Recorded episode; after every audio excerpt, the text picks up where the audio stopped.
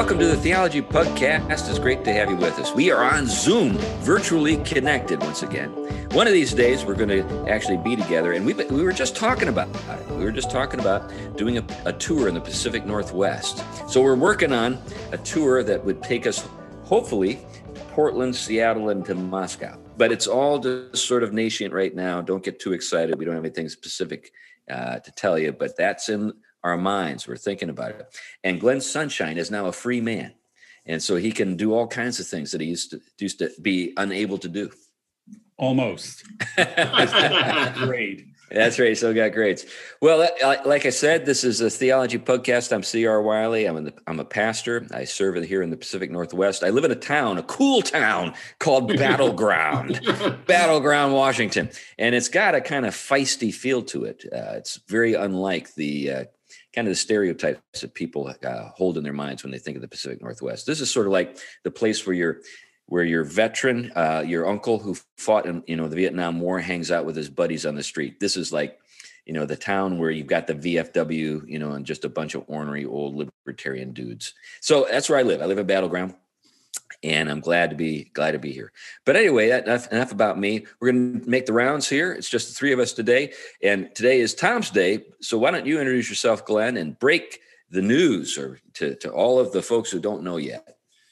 Well, my name is Glenn Sunshine. I am a retiring professor from Central Connecticut State University. I just had my last class yesterday. As of when we were recording here, I've got exams coming in next week.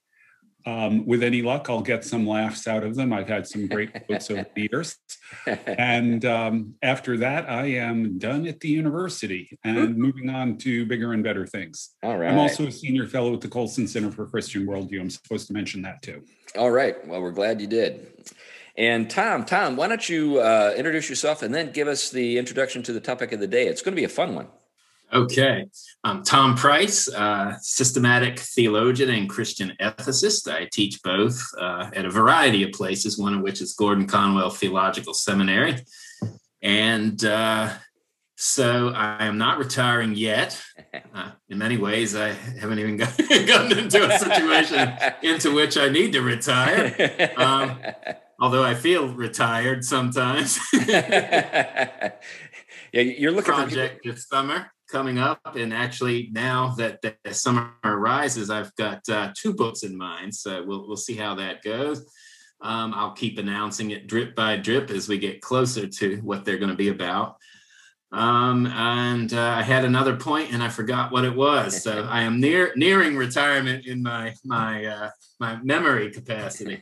Um, so, um, what is the topic for today? If I can. Oh, by the way, before yeah.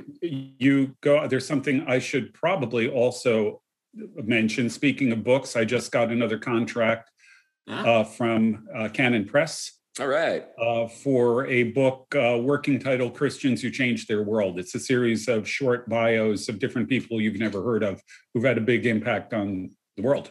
Nice. That's great to hear. Good.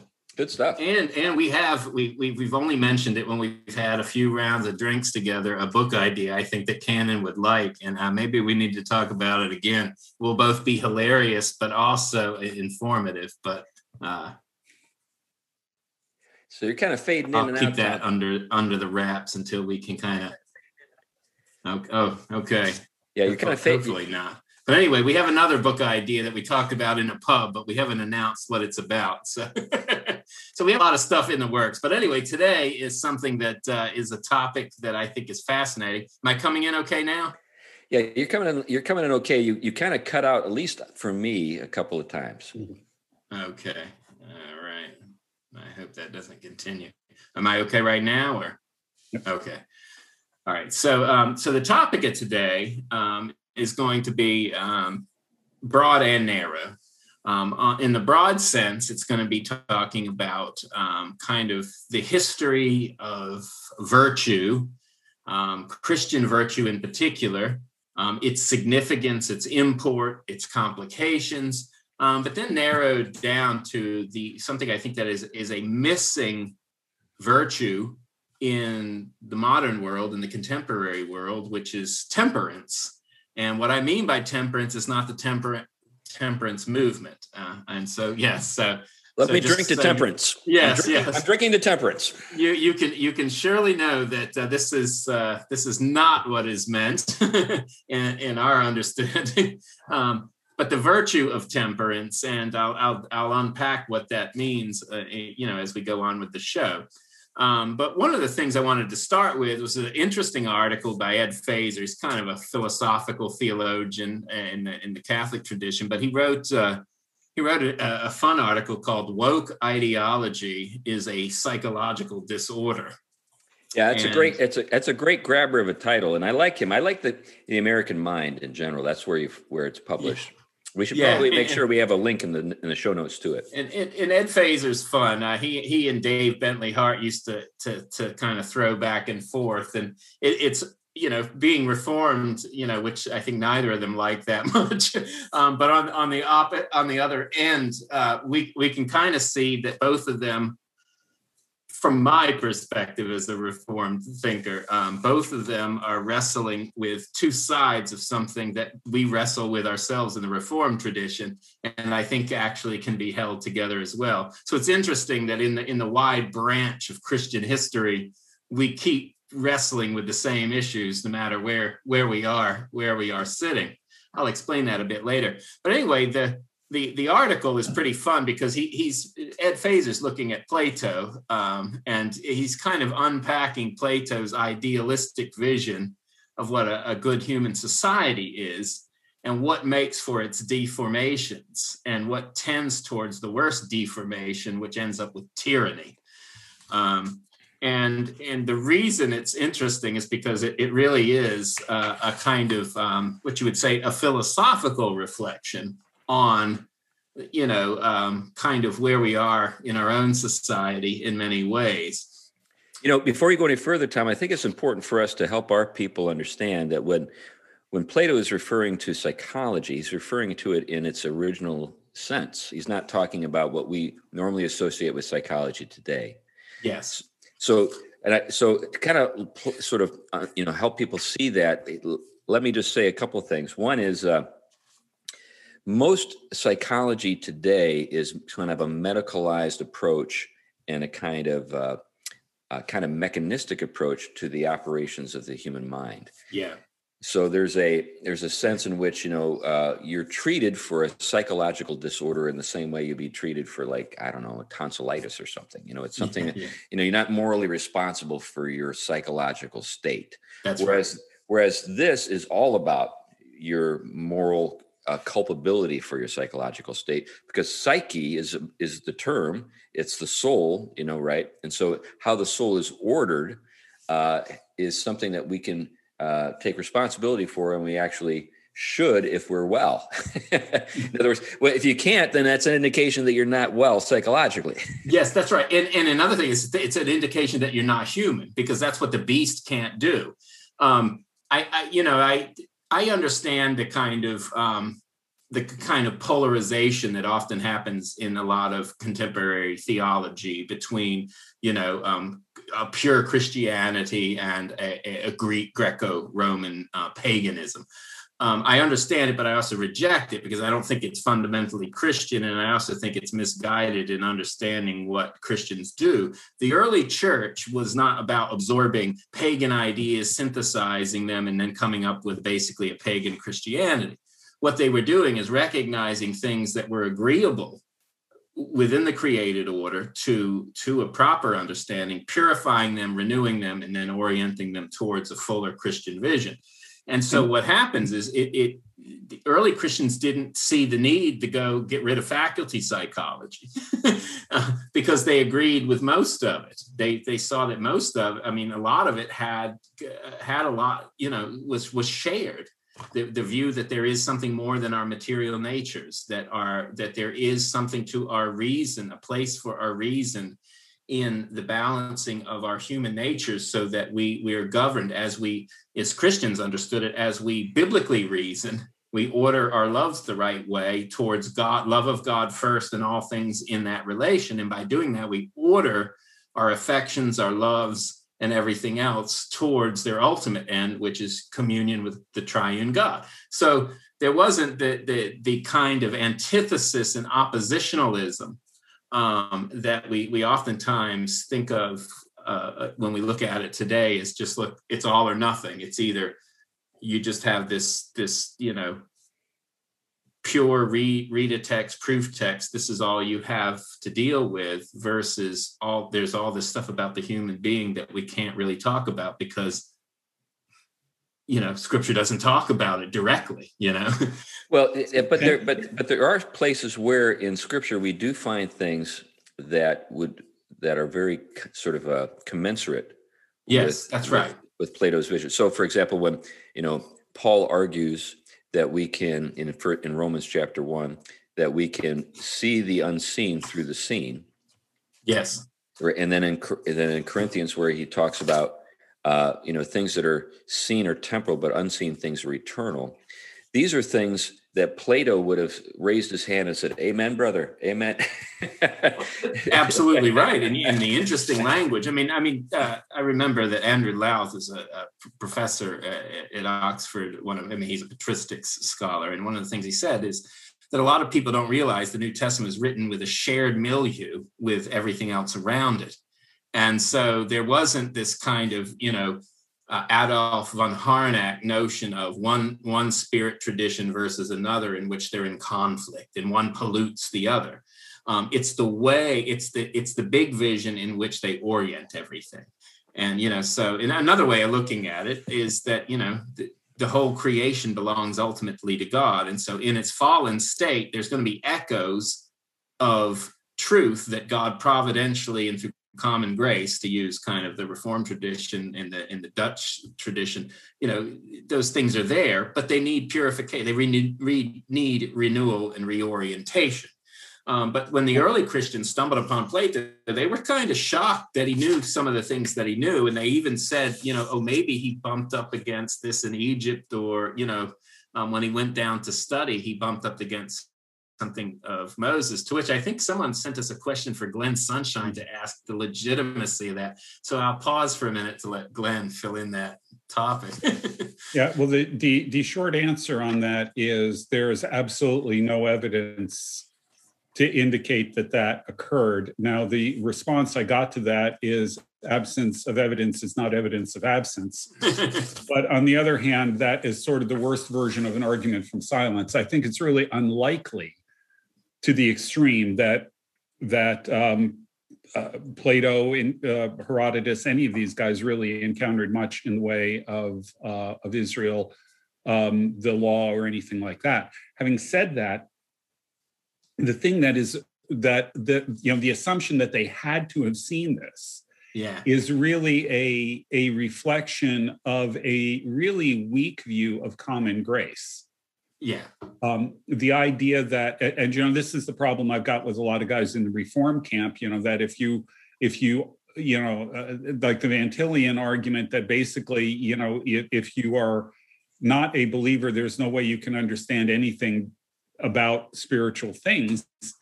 That's a very weak version of common grace. The strong version of common grace says that, well, actually, Paul meant what he said in Romans 1. Yeah you know and that there are things that that a well ordered reason even in the absence of revelation can deduce about the nature of reality. So on that point glenn are we going to get into a little bit of the of the psychology that plato uh, lays out in the republic? Because i think if because my my my experience with some of the people we're referring to here who have a very weak understanding of common grace uh, they've never actually read Plato. Mm-hmm. You know, in other words, they've got basically the same mindset that Richard Dawkins has, which is, well, you know, if it's wrong, why read it? Yeah, right? yeah, yeah, yeah. So Richard Dawkins just says, "Tell us, just tell us what it means, even though you haven't read it."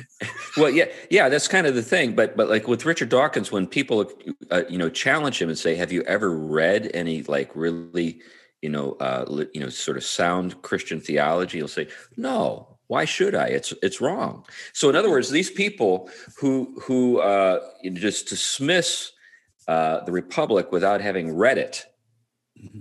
or who who who when they do read it are just in this same this frame of mind that I described earlier with the hermeneutic of suspicion. There's a Christian version of that where all you do is is the only purpose for reading this stuff is to find things that are wrong that yeah. so that you can say well there you go it's completely worthless let's just go ahead and not read it at all. But when you like when you read when you read uh, the republic you get certain things. For example let me just use this as an example. Cs lewis is known for saying you know that the, one of the problems that we have is we have men without chests. Mm-hmm. now you don't know anything of what what he means unless you've read Plato and the Republic. Yeah. Because that's exactly what the psychology that is laid out in the Republic is describing. Yeah. Yeah. Yeah. Glenn? oh, no, I, I, I, I, can't, you know, I couldn't agree more with that. And, you know, the fact of the matter, you know, it, it's again, it's what we were talking about with, um, with mythology several episodes ago. Yeah. You know, the Tolkien's idea of, of redeeming myth you know that that the myths the myths express genuine truth but they need to be purged of their pagan elements and christianized in order to reach the full flowering of that truth. And it's the same thing it's the same thing with plato it's the same thing with any of these guys. You know there is a lot of value there there's a lot of truth there. I think common grace extends a lot, lot further than we're willing to give it credit for. So so why don't we get into a little bit of the what what what did plato say? So do you want me to summarize it, Tom, or were you planning to? Well, why don't you? Yeah, why don't you summarize it, and I'll kind of build off of that because uh, I, I, you know, it. I think it'd be a good way to, to unfold it. So essentially, and this is what Feser's talking about. Yeah. Uh, you can't have uh, a sound pol- political order unless you have a sound psychology or anthropology, maybe another way to put it. Yeah. So what Plato does in the Republic is he lays out all within the framework of the you know the, the subject of justice. What is justice? He's, you, you, can't really define justice from Plato's perspective unless you have an understanding of what a human being is and then how a society works in a sort of like enlarged sort of version of the of the person so you get the body politic so like we see this language in the new testament we talk about the body of christ you know when, the, when we talk about the body of christ in the new testament obviously we've got the head who is christ who is the logos who is the reason of god yeah, right, right. right. So you got the head and then and then you've got the body which is which is oriented toward you know the head and directed by the head and you've got division a division of gifts uh, yeah. and and and and and roles and and offices and so forth.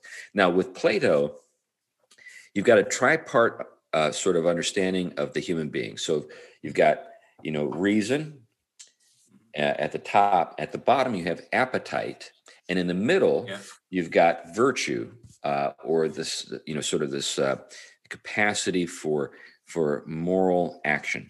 So. Uh, when Lewis is referring to men without chests, what you have is a reference to this very tripart understanding head, wisdom, chest, virtue, stomach, appetites. So, men without chests is a uh, uh, uh, implies that these are men without virtue, yeah. because you need wisdom to direct virtue and virtue to direct the appetites. Yes. And if a person is disordered, out of order, it's when you know what happens is that the mind and the and the or the head and the chest become the slave of the stomach. Yeah. When that happens, and that's by the way, is language that Paul used. yes, it, it is, and it, it, it's interesting. And, and uh, Feser points out that you know what, what Lewis used by chest um, was uh, psyche or spirit. Or thumos is is a hard hard to translate word, but it's an impulse to correct injustice. It's in the pursuit of what is honorable and avoidance of what is shameful. It's that which, like you said, takes takes our rational nature and and it's a medium almost in which brings brings the appetites into conformity to it. And of course, early Christianity sees the Holy Spirit as as the governing principle of this for for Christians when it starts to renew and um, reconfigure the, this notion of virtue. Um, but you know, Ed Feser gives us great points. He, he talks about this thing you talk about, you know, the the point, the chest, if you will. Um, suppose a man sees an old woman being mugged, and though fearful for his own safety, nevertheless rushes to her aid out of outrage for what is being done to her. or suppose he's tempted to sleep with another man's wife, but refrains from doing so because of the shame he feels in the thought of it. This would be instances of this virtue or the spirit coming to govern the, the, the you know the balancing of the two. Um, so the reason tells the man to risk pain in the in the first case and ignore pleasure in the second. Appetite might still overwhelm it, overwhelm him if it wasn't for the spirit counterbalancing the emotions associated with justice and honor. So there is the this, way, this harmonizing. Yeah. Yeah. By the way, this is also the reasoning or the logic that is employed by James in his epistle. Yeah. He, this this is all when he talks about you know uh, you ask and you do not receive because you want to spend it upon your lusts. Yes. Yes. Yes. That's right. And so pneumatology um, it, for Christians begins to to to replace what would be an insufficient um, pneumos, if you will, or thumos for uh, Plato. So for Plato, for Christians, what what was uh, you know wasn't fully defined. Um, the early Christians would say, you know, no, you need you need the genuine work of the Spirit here to actually carry this work out and and and bridge this gap, if you will. Um, and so but what this what this ends up doing um, is is balancing a person so in the christian life we understand conformity to christ i mean our virtues are accomplished in conformity to christ and keeping the you know the, the law of christ if you will the virtues of christ participating in the virtues of christ the fruit of the spirit however you want to talk about it but it's the spirit that is the agent and principle of it but as being the agent and principle of it we still have uh, a, human correspondence to that, you know, an outworking of it, which which is you know is is consonant with these virtues, um, and so. Um, but anyway, I'll move back to that. But with Plato, what he sees is this this this kind of psyche is matched in political orders. And so again, he's he's talking idealization. He's not saying there's any real genuine instance of this, but there are the, the, in every instance of society, there are these elements at work. I mean, that's kind of what, what he's up to.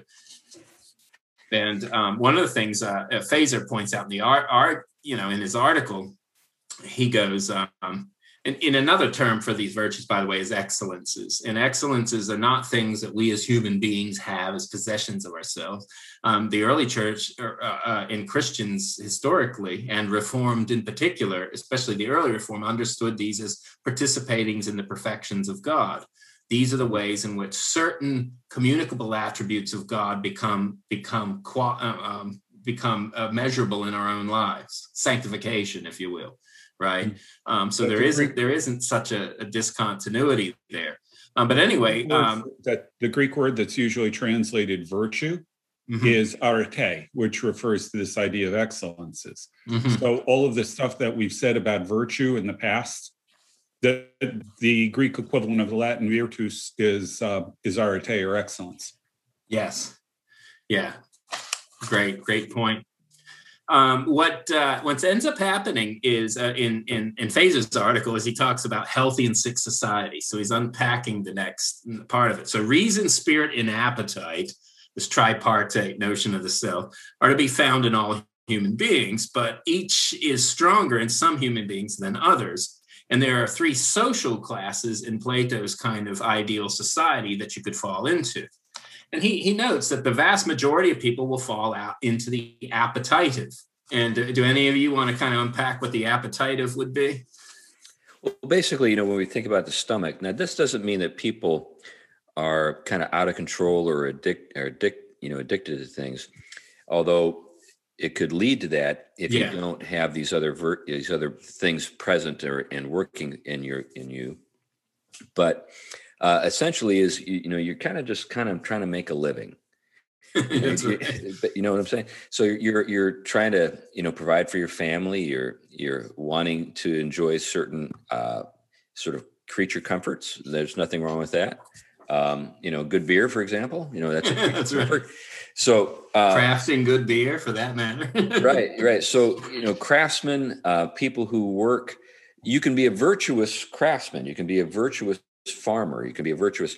But these are people who are oriented to just sort of like life on the ground. I mean, they're just trying to get through the day. They're, they're working hard. uh, but they're not this, they're not sufficient unto themselves. In other words, the appetites have to be informed by other things, uh, and the the way they're informed is what Plato is concerned about. But uh, there are also people, and you've noted this, for whom these other things, spirit, spirited, you know, when I, like like last week we we spoke with Nate uh, Spearing. So Nate is obviously the kind of person that Plato had in mind when it talks when he's referring to the chest, right? Yeah, the, yeah. Yep. So that doesn't mean that people who are, you know, uh, you know, sort of, you know, you know, sort of in which wisdom is dominant, don't have the ability to be spirited. That's but it just means that there, there, there's a kind of there's a kind of preponderance. And, and there is an interesting thing because I think Christianity starts to break down some of that hierarchy, and, and it says, I mean, this was I think the Reformation principle that was that you know you can do this for the glory of god the higher end and yet accomplish the the the, the mm-hmm. appetite of man but i mean we, we can kind of get that but yes in plato's categories glenn you had a point yeah the the way that i would look at this is i would go to the way the medieval society envisioned itself yeah. medieval society said that there were three orders in society um, in reverse order um, in, in by the time you get to the French Revolution, it's three estates. Okay. In in reverse order, um, the third estate or the third order are those who work. And these are the people who are involved in production. Work is understood as production. And this is exactly what uh, Plato means by the appetitive class, exactly. the productive class, the farmers, the merchants, the laborers. The second estate are those who fight. This is the warrior class that is responsible for protecting society against physical enemies. And for, for Plato, that's the spirited, the oriented by temperament to honor and justice. yeah. Now that now the first estate is where things get a little dicey here. Yeah. The first order or the first estate were those who pray. Okay. And by that, in the Middle Ages, that meant the clergy. But I think it's connected. I think in their their concept, it's connected to what Plato was saying. Yeah. Because in Plato, the philosopher kings who yeah. are ruled by reason, uh, philosopher is not what we mean today by the word. Uh, today, we think of guys in tweed suits with elbow patches in an ivory tower. Yeah. Um, you know what Plato meant it, and probably a pipe, by the way. What what Plato meant was people who actually saw and and in a sense understood the forms or the archetypes that underlie reality. They were this they were the spiritual class, if you will, in in the full sense. They contemplated right. divine things from right. Plato's understanding. Which, when you think about it that way, in a the Christian context of the Middle Ages, that really does sort of align with the clergy, but there yeah. are some significant differences. But in Plato's case, just to mention from Feser's point, is that they weren't traditionally allowed to own property or marry anything. They weren't allowed to basically be manipulated by the, the appetites um, and this is why they were sort of a governing class because they were supposed to pursue these things for their own sake. Yeah, yeah and, and we have you know people who complain all the time about the ulterior motives of the people's the people who rule us. Yes, we talk about you know corruption, but we but we can also speak of corruption even amongst intellectuals. You know, when we think yeah. about the new class and the bureaucracies and stuff like that, yeah. it's very easy to see uh, if you think about it that even people who are ostensibly serving us, you know, in the pandemic to uh, you know protect our health, do get some other benefits. well, and see this, yeah, this is, and this is what's interesting about Plato is he would not have liked that. He would not have considered them being. He would be considered. They would be governing from a, a degenerate form of ruling and, and you can see why when Christianity eh, started to organize itself in these environments, they understood that priestly class is trying to not be, be chargeable by manipulation of power the same way that you know a Fauci um, can can get all this you know can get all this you know like I said I don't know his situation but how people can benefit from their moralism and yeah. their their spiritual state so, which mm-hmm. So what you're telling me is that when Boniface VIII declared a crusade against his fam- a rival family, that was an abuse of power. yeah. So, so now we could challenge Plato on the yes. measures that he took to That's try right. to keep uh, the the the philosopher class uh, pure and uncorrupt. Yeah. But but his point was, yeah, that people can uh, do things for the wrong reasons, and when you do something for the wrong reason, it actually corrupts not just you but your way of thinking. Yeah. So in order to keep thinking clear, you need to make sure that you recuse yourself from you know uh, from a from making a, a judgment uh, on something that you would benefit from if it were you know sort of decided to be you know if the if the judgment works out in a particular way. Yes. So I, I think that you know related to this is the idea of a philosopher and you noted this tom is that you know today we have this image that glenn described of someone who's kind of out of touch with reality. And uh, the, the challenge is how do you sort of prescind, prescind yourself from the uh, influences that could corrupt judgment, uh, but at the same time stay in touch with reality. Yeah. Uh, to the degree that you need to be in touch with reality, so so that you have a full appreciation for what's going on around you. Um, philosophers today uh, mm-hmm. don't even try to do that. I mean, it's that's right. Uh, we we we're in a very bad way right now in our civilization, and one of the great things about the republic, and this is what Feser's trying to bring to, to, to mm-hmm. service, is that is that Plato. If you read Plato, I mean, if you read particularly his treatments uh, of democracy, which he did not consider a good thing, this is one of the right. things that shocked. shocked it leads right into tyranny. We'll we'll get to that. Yeah. yeah. But but if if you if you read him, it's like he just read the New York Times this morning. Like so yes. so this is so relevant. When you read yeah. the Republic, it is you're like, you know, and then Feser says it. Did he get into a time machine? Did he know exactly yeah, what yeah. we're doing? Well, the reason why he could say the things he did and, and be relevant to us today is is, is because reality, you know, truth is not, uh, you know, in, so contextualized that every moment in time is sort of its world unto itself. There are permanent things. So Plato was able to apprehend certain things that were eternally the case. Yeah, yeah. This and is what attracted is, early Christians hmm. to what he was up to, even though they knew he needed to be renewed. Right. Mythologized. Um, Glenn, you were saying something. Yeah, human nature is what it is. And one of the things that I try to teach when I'm doing history of worldview or the impact of worldview on history is that any worldview, when it's left, when it's dominant for long enough, will inevitably lead to its logical or, in many cases, illogical conclusions. it will go where it's going to go. And Plato, this is what this is the genius of C.S. Lewis or Plato or any number of these other people who seem just amazingly prescient. What they can do is that they look at the implications of a particular set of beliefs or a particular set of priorities or whatever, and they can extrapolate out to where it will lead if it's followed through consistently. That's all that they're doing. And yeah. because of the constancy of human nature, this works really well. Now, I say that's all they were doing. Um, very few of us have the ability to really think things through that clearly. So I'm not I'm not sort of minimizing the the the brilliance of what they were actually what they actually achieved. But the the, the process is really remarkably simple.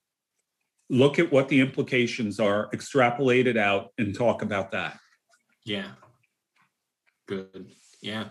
And, and you know and, and i think what you see is i mean oliver o'donovan said it a very different way but a, a very shared point. He says the order of things that god has made is simply there you know? Um, it's objective and mankind has a place within it you know? Um, christian ethics has an objective reference because it is concerned with man's life in an objective you know um, in, in accordance with this order. The summons to live in it is addressed to all mankind because the good news that we may live in it is addressed to everyone. The christian moral judgment in principle addresses every man not just Christian man. It addresses every man. And so his point is, is he says Plato, Aristotle, and the Stoics, which treated ethics in close correlation to metaphysics, um, he goes, this is because it's the way the universe is. You know, what the reality is determines how man ought to behave himself within it. You know, and so Plato sees this stuff, and he may not have it from the revelatory end that the fullness of Christ has, but he sees a lot of things. And so when when when we get into that, he he his sense of analysis is very rich and so christianity it doesn't have to come into opposition to the you know the kind of rich substance of it it actually is able to to run with much of it because it doesn't see it in conflict with what the created order manifests about itself. Now something about plato. He's an essentialist. He's someone who believes there is a real essence there are real natures to things. These are not autonomous natures contra Van Til these are grounded in the the eternal reality that has given them a source and is their ultimate end. And so because of this um, they, they they are discernible.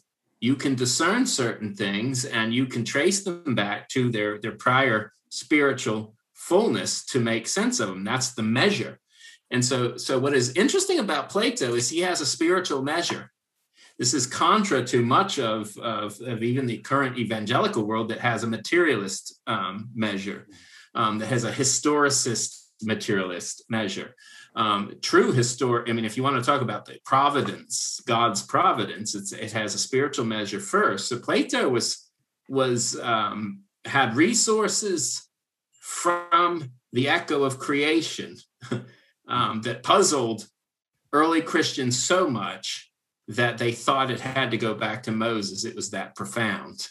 um, so you can be, you know, maybe John Frame and say, you know what, that's just paganism, throw it out the door. Or you could actually say, you know what, wait a minute, maybe there is something here that uh, has to be processed through a fuller, richer Christian vision, and you can actually see there's something going on here. But let me go where that goes, and maybe we'll we'll see. So where Plato goes is he he, he kind of orders this ideal society, and this is a mental exercise, or it's what you would call a spiritual exercise, if you will. It's it's contemplating where does this go if you you match these different imbalances in the human being with with the social form they take, and um, and he talks about sort of what is the ideal society in which people live communally um, together in, the right kind of balancing of things. Um, and and so he talks about sort of the the ultimate.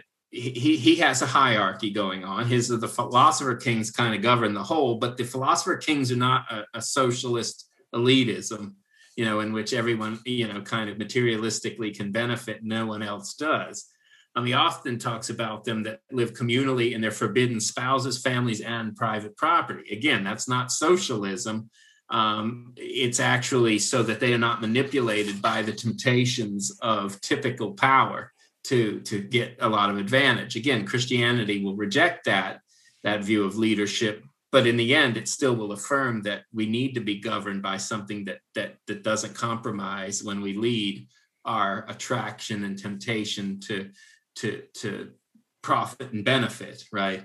I mean, anyone with power, let's just admit it from a Christian understanding, has the, the extreme temptations to use that to allow ourselves to manipulate situations for our own self advantage and sin, you know? And so uh, Plato was smart enough to see and discern um, through common grace um, that there was something there. But what was very problematic for him was egalitarianism. He said that of the guardian classes, which was the military, uh, you know, imposed only on a few because you know few were capable of those virtues. You know, the honor virtues, the discipline for for being able to to uh, you know basically rule through through uh, you know lim- limiting violence. Um, he, he would talk about that there are certain temptations that can grow in each of these classes that bring it to a degradation of society. Um, the guardians is what he called sort of this military class. And he said, oftentimes the guardians want to take over that philosopher kings. The philosopher kings, in principle, would be the spiritual people who who pursued truth and, and beauty and, and God for their own sake, right? Um, now, again, Christianity will break this hierarchy down. They'll say that you can, as a carpenter, pursue God for God's own glory and do your craft for it, right? But in this, in, in Plato's vision, you have a certain order of people that their sole, it's kind of like the monastic life, their sole purpose is to pursue God for God's own sake, right?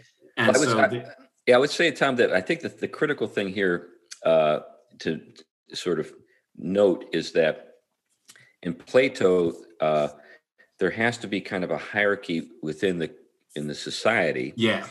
Uh, if there's going to be a hierarchy of values. Mm-hmm. So what I what I'm hearing, uh, you know, the reformers say is that there can be a hierarchy of values. Yeah. And such and and and and, and that hierarchy of values can be recognized by the by the cobbler. Yeah. And because of that, the cobbler uh, wants his shoes to be as well made as possible for yeah. the glory of God. That's the highest value is the glory of God, right? Yeah. And then other values, of course, uh, you know, follow from that. You know, seek first the kingdom, and these other things will be added to you as well. So the other yeah. values would be like you know being able to provide for your family, you know, being able to enjoy a comfortable shoe. yeah, no, that, that's right. And so reason which is very highly valued from er, all of early Christianity, is such that it governs the rest of the appetites. But reason here is not autonomous. This is not Van Tillian, neo-Kantian kind of stuff. Reason here is is something that is is a, a, a comportment to being made in the image of God. It's grounded in God and oriented to God. And so because of that, but it governs the rest. So when it's when it's ordered the right way from its source and to its end, God, right? The triune God, communion with the triune God in Christ. It's sanctified through Christ's work in the Spirit. It is able to actually harmonize the loves the right way so that when we work on a shoe, we're not doing it in such a way that we are not forming it towards a perfection that was unattainable apart from that you know? Yeah well when paul says you have the mind of christ yeah. right right? He's yeah. not saying that only a few of you that's right the mind of christ. He's saying that you know we all have the mind of christ as believers. We have access to the to the divine mind. That's right. As which was which is on one hand radically egalitarian but on yeah. the other hand radically hierarchical. Yes so and, and it's what, getting that balance. I don't even think we we as Christians have gotten the balance right yet. I think we're still pursuing that balance. but this is but this is yeah. what, of course, uh, you know, we can say how one of the ways we can say that Plato has fallen short. He sees one thing. He sees the hierarchy. Yes. But he fails to recognize the divinity or the uh, the image of God in man. Yeah. Right. Yeah. Well, yeah. One of the things that I thought was particularly interesting as I was working through this uh, the article um, and it's been longer than I'd like to admit since I've looked at the Republic. And um, uh, frankly, at the time I did it, I didn't really get the significance of what I was reading. But um, one of the things I found really interesting is this discussion of how civilizations degenerate. Yeah. Yes. You know, so when the and and you know the old saying "fish rot from the head." Yeah. Uh, what what ends up happening is, for various reasons, the the guardian class ends up stepping in, yeah. and rather than reason being the governing principle, now it's honor or yeah. glory or yes. something like that. Yeah. That in turn tends then to break down to greed. They start working towards self, you know, self-aggrandizement through through greed and and glory and conspicuous consumption, all those kinds of things which moves you down into the um, the people ruled by the appetite. Yeah. And then once you get there, it, it, progresses step by step by step until you get to near anarchy, uh, where people are indulging in all kinds of sexual license and a variety of other things. He's really very big on things that are current in our culture. And uh, then that is ultimately going to break down with the rise of tyranny. Um, yeah.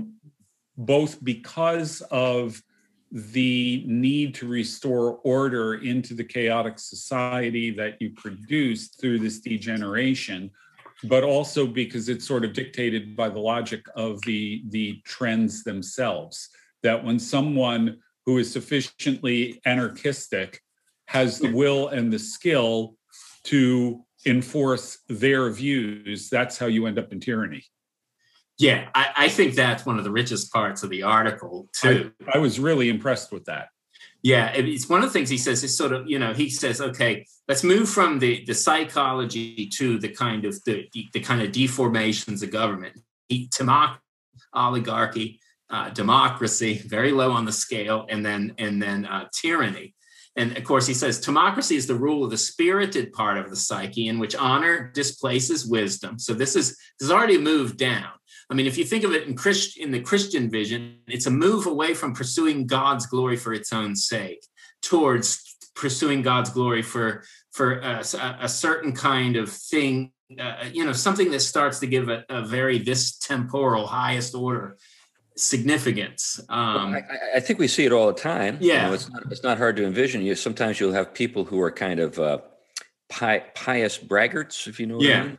they're they're sort of like. Uh, they're well this is what jesus was getting at in the sermon on the mount right? Where you've got people who are fasting you know and def, sort of dis, you know sort of uh, looking very very sorrowful in public so that they can be praised for their their uh, piety right? They're, they're, that's right. they're not seeking god for his own sake. What they're actually seeking is public approval and jesus says well you got what you wanted. Why do you want anything else yeah. And so and so in Plato's mind, he's like, well, okay, your appetites are in check. you know, you know, it's sort of like Jesus. Okay, your appetites are in check. You get that out of it. But uh yeah, but in the timocratic society, but um, you know, but out of honor rather than regard for reason or wisdom or, but I, or the but higher. Think, but this is where I think Plato and Jesus would have been completely on the same page. Yes, because, because yeah. they, they would they would both agree that the highest uh, value. Now, Plato obviously didn't understand the logos as a person. That's right. The summum bonum was was was he he did not know the Trinity. Let's That's right. let's be clear for those people out there. He did not know the Trinity. And because of that, everything else is problematic. But but yeah, but he's he still recognized that that that wisdom is at the top. And yeah. if you're if you're if you just want to look wise without actually being wise, yeah, you're looking for the honor that's that should be uh, you know, only accorded to the to, the, to those who really don't care whether or not they get honor. yeah, that's right. Yeah. That's mm-hmm. yeah. So then the same thing is with you know fasting or prayer. If you're looking for um, if you're looking for the social benefit of honor rather than seeking God for His own sake through prayer and fasting, then you know uh, you're not actually seeking God. You're not actually seeking the summum bonum. And by the way, the term timocracy comes from the Greek word for honor. Right. So, and, and, and you notice here, it, it, this is sort of what uh, Charles Taylor's on to when he's talking about rec- a culture of recognition. You know, everyone wants this kind of honor without character. So they want to be honored for whatever self-definition they, they you know, kind of recognized. And there is this kind of, you know, um, a timocratic disposition in, in the current climate, you know. Yeah, we call it um, virtue signaling. That's right. that's right. Um, but it is interesting that you haven't eliminated it. You know, it's it, there is it's not honor in the old sense of the word, maybe a, a, a valor that comes with a, a kind of set of um, you know, say skills or virtues that you've embodied.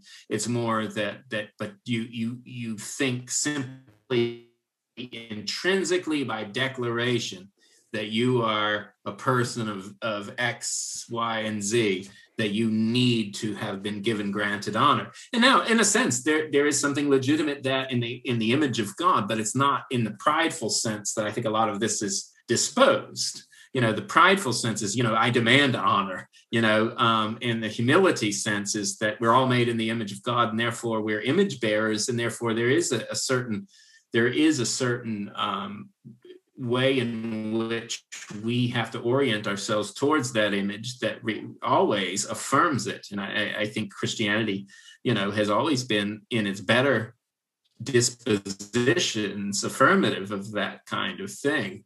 Yeah. Um, and I think that is something that I don't think you find in Plato.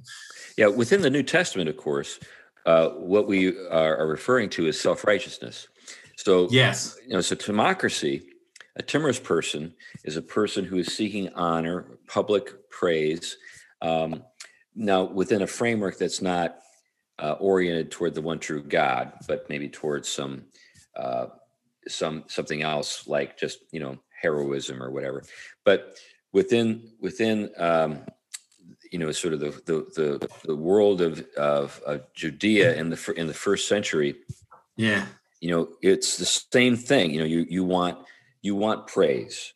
And yeah. so, so what you what you should do is you are are seeking what should be given only to God, yeah. Uh, but you're seeking it for yourself. That's self righteousness. And that creates what Feser says following this is a highly competitiveness, which makes one weak, therefore makes the, the kind of uh, timocratic level um, disposed almost to leading to oligarchy.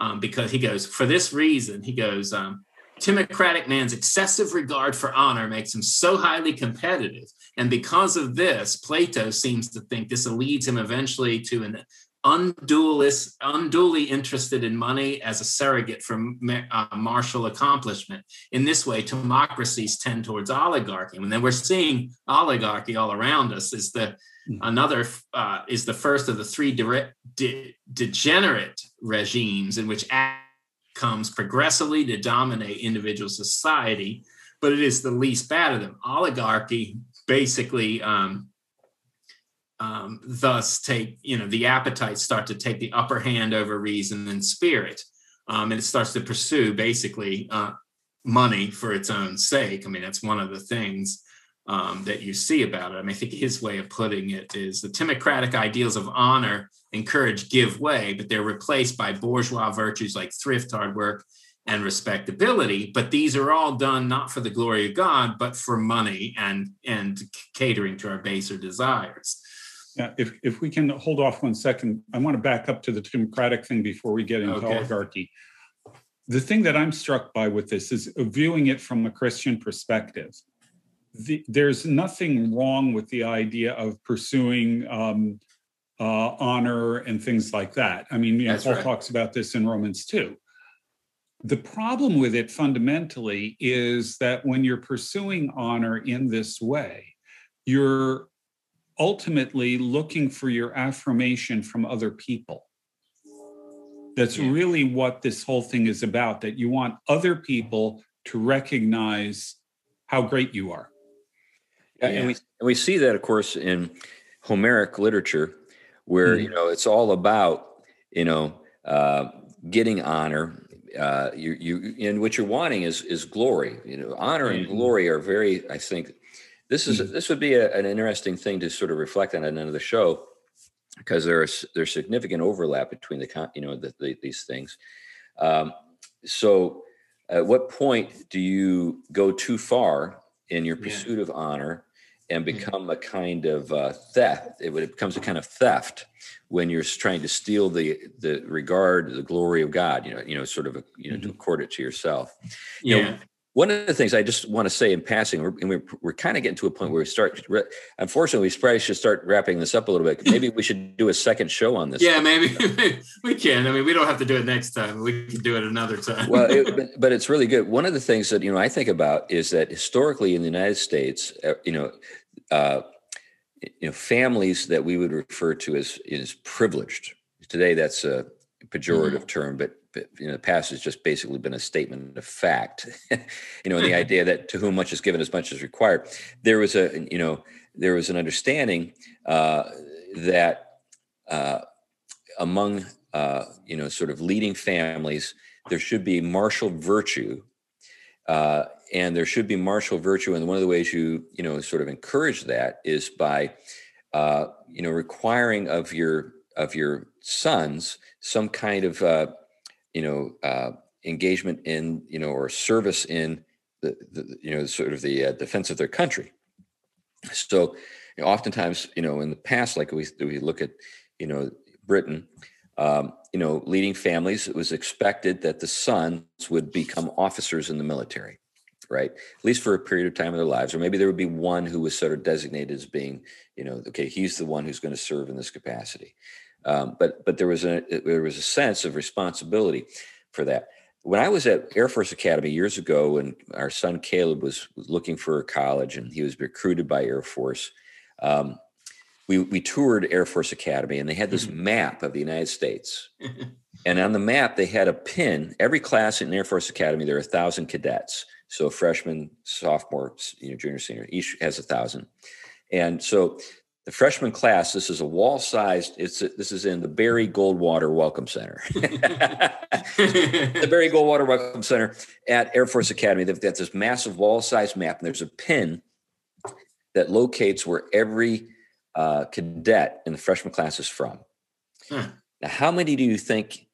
Uh, how many pins were in the six states of New England when I would visited?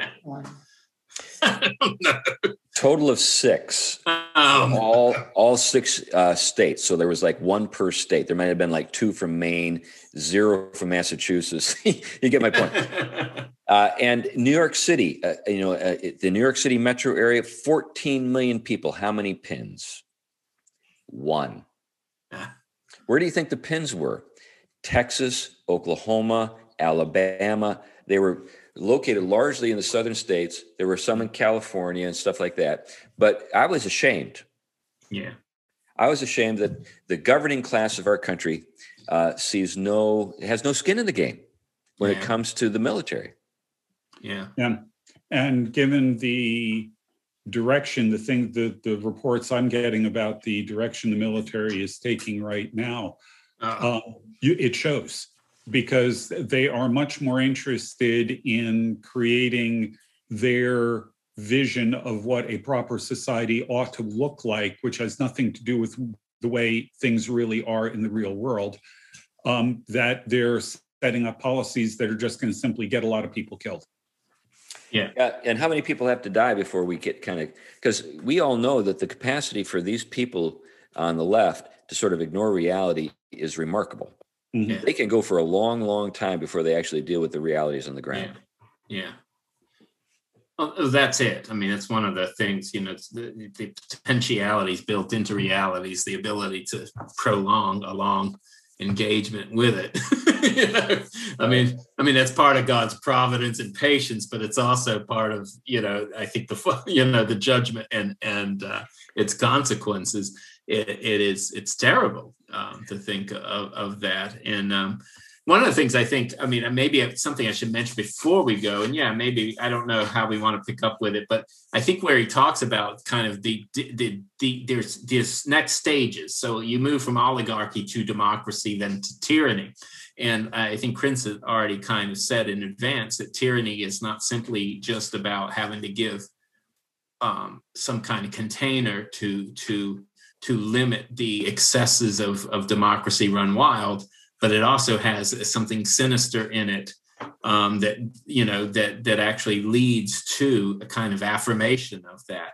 And so, um, one of the things he says, he said, the first thing to keep in mind in the order to understand Plato's analysis of democracy is that he's not concerned with procedural matters. He's not talking about what we think of as sort of democracy, everybody voting, getting their own say. Um, he's he's cares about is the character type that dominates that society. So he's more akin to Martin Luther King Jr. than he is, you know, to to what people are talking about, but in terms of procedural matters. Um, so by democracy, what Plato has in mind is is you know this notion of a libertarian and egalitarian society in which every individual is free to do what he likes. You know, and and sadly, I think a lot of Christians think that's what freedom means. Um, not freedom to truthfully enact what you are as a creature, but to do whatever it is you like um, bourgeois uh, restraints on appetite disappear so that desires are checked only by the competing desires rather than by reason, spirit, or any, or even the oligarch's middle class stolidity. Democracy, as Plato describes, is basically what American society has become in the 21st century. So much so that reading Plato on democracy makes one wonder whether he had access to a time machine. Yeah, yeah. Maybe what we could do is in the next show we could kind of, uh, you know, actually take some, you know, lift some quotes from Plato and say, isn't that what we're reading about every day?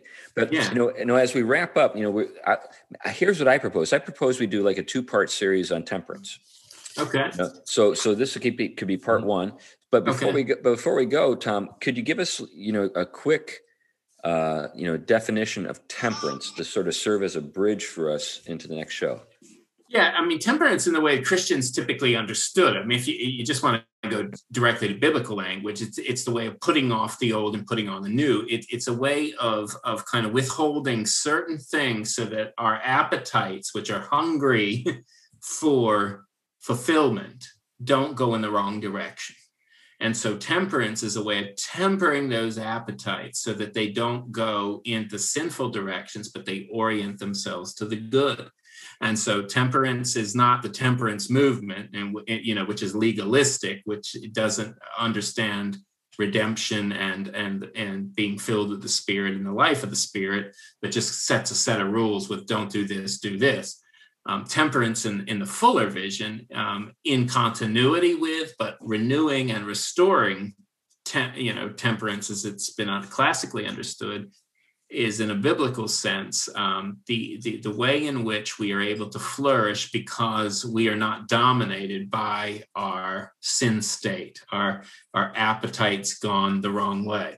I mean one of the things that drove me to the, the whole topic was I mean, you started to notice. I mean, I'm seeing fights at airports over something. I mean, chicken wings don't get delivered in the right time, and people break out in a restaurant and, and beating each other up. I mean, this is a place in which your appetite for food has so dominated you that you're not governed by anything higher than your appetite to where you're killing someone over chicken wings, you know?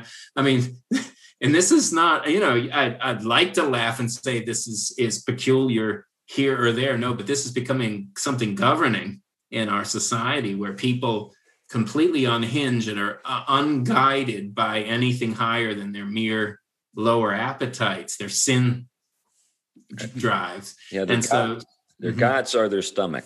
Yeah, yeah, that's right. That's right. Yeah. And, and interestingly, it, it ends up tying back to the issue of honor that if you question them in any way, you're dissing them. Yeah, right. yeah, yeah, that's yeah. Right. That's right. That's right. Yeah, yeah. So essentially, what we what we what we have, I would say, with with a wide range of things that um, we associate with the left today, in particular, and that's one of the things that you know Feser's getting into is that um, uh, while there are you know fascist expressions of these of these problems, uh, this uh, this sort of tendency most often finds itself kind of at the end of the process on the left. Yeah, and um, I think maybe that'd be a good place to kind of start the next show. Okay. Um, but I, I I think that this idea, you know, I, you know, when we think about the fruit of the spirit, yeah, right, we start up with love and we end with self-control. Now, the, the thing with with that is that we have a tendency to think of this as sort of like a, a list that is uh, in order of importance, right? so like it's like self-control is somehow like you know at the bottom of the barrel. But I think that if you think more chiastically, if you think about it as sort of like a sandwich, you know, a sandwich doesn't hold together until you, unless you have a top and a bottom, right? Yeah. And so love is the top, sure, but self-control is if you don't have self-control you can't have love you can't have joy you can't have peace you can't have gentleness you can't have any of that other stuff if you don't have self-control. So self-control what i would say is sort of the sort of the mirror vision of love. Yeah. You know it's oriented toward love in a supportive sense and makes love actually uh, real and sort of gets it on the ground. And I think uh, until you can, this is where I think temperance comes in. I think because what we're talking about here when we talk about self control is temperance is if, if you can't have temperance sort of uh, to or to order your life then you know you eventually do end up with people killing each other over chickens you know, yeah. kind of and, and i think that i mean one of the things christianity brings to that whole the virtue conversation is eschatology. It's fulfillment of ends. It's it's the higher highest end that we are. And that that therefore can inform us in in a way to take take those virtues and orient them the right way. And and so what that means is because christ is embodies the fulfillment of of humanity and in his resurrected life becomes something we can participate in um, therefore we can orient ourselves away from those. You know the, i mean that's the whole point of being heavenly mind is putting off the old putting on the new being able to to embody kingdom ethics in a way in which chastity is not something about losing out on one's freedom, but is actually fulfilling one's nature if one is single and and and and not not yet oriented towards um, the fulfillment their fulfillment of that particular part of their creatureliness in marriage. So i mean there there's a there's a huge amount of insight that christianity brings to this conversation. Oh yeah, and, eschatology is huge because you know Plato, Socrates, those guys essentially were, you know, circular in their thinking. They, That's right. Yeah. You know, and so they they couldn't really get uh, there. Yeah, yeah, definitely not. Anyway, we should wrap up. Anything you want to say in conclusion, Glenn? Um, looking forward to next conversation. All right, right. Well, same here. Anything you want to say as we conclude, Tom? Nah, I think I said enough. well, anyway, thank you for listening to the to the Theology Podcast. We really do appreciate your support and interest in what we do. Uh, one of the things I'd just like to say as we conclude is, uh, as we endeavor to address the thinking of a wide range of people, um, when we address a particular subject or a particular argument, what we're and, and we say something positive about about the person. That doesn't mean we endorse everything that per- person ever said. Amen. I, I, some, I, I, I, think that some people think that's the way it works. Yeah, you, that's yeah. I think I, have noticed that too. You know, I, I, have I've quoted uh, you know Karl Barth for example. They think, oh, you quote Barth, therefore you're a Barthian, therefore right right. We had the same thing with heiser and probably some yeah. people will say the same thing about us with plato. No there are many ways we disagree with heiser. We disagree with plato. We mm-hmm. disagree with barth. You know just because we say something positive about anybody doesn't mean we endorse everything that they've ever said or done. Yeah. so except jesus. That's right except the lord yeah, who, who is anyone save Christ Jesus? That's our motto. that's right. That's right. So, so with that thought in mind, you know, before you send another email to us,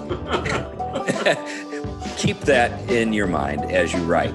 Anyway, thank you very much for listening to the Theology Podcast. Bye-bye. Bye.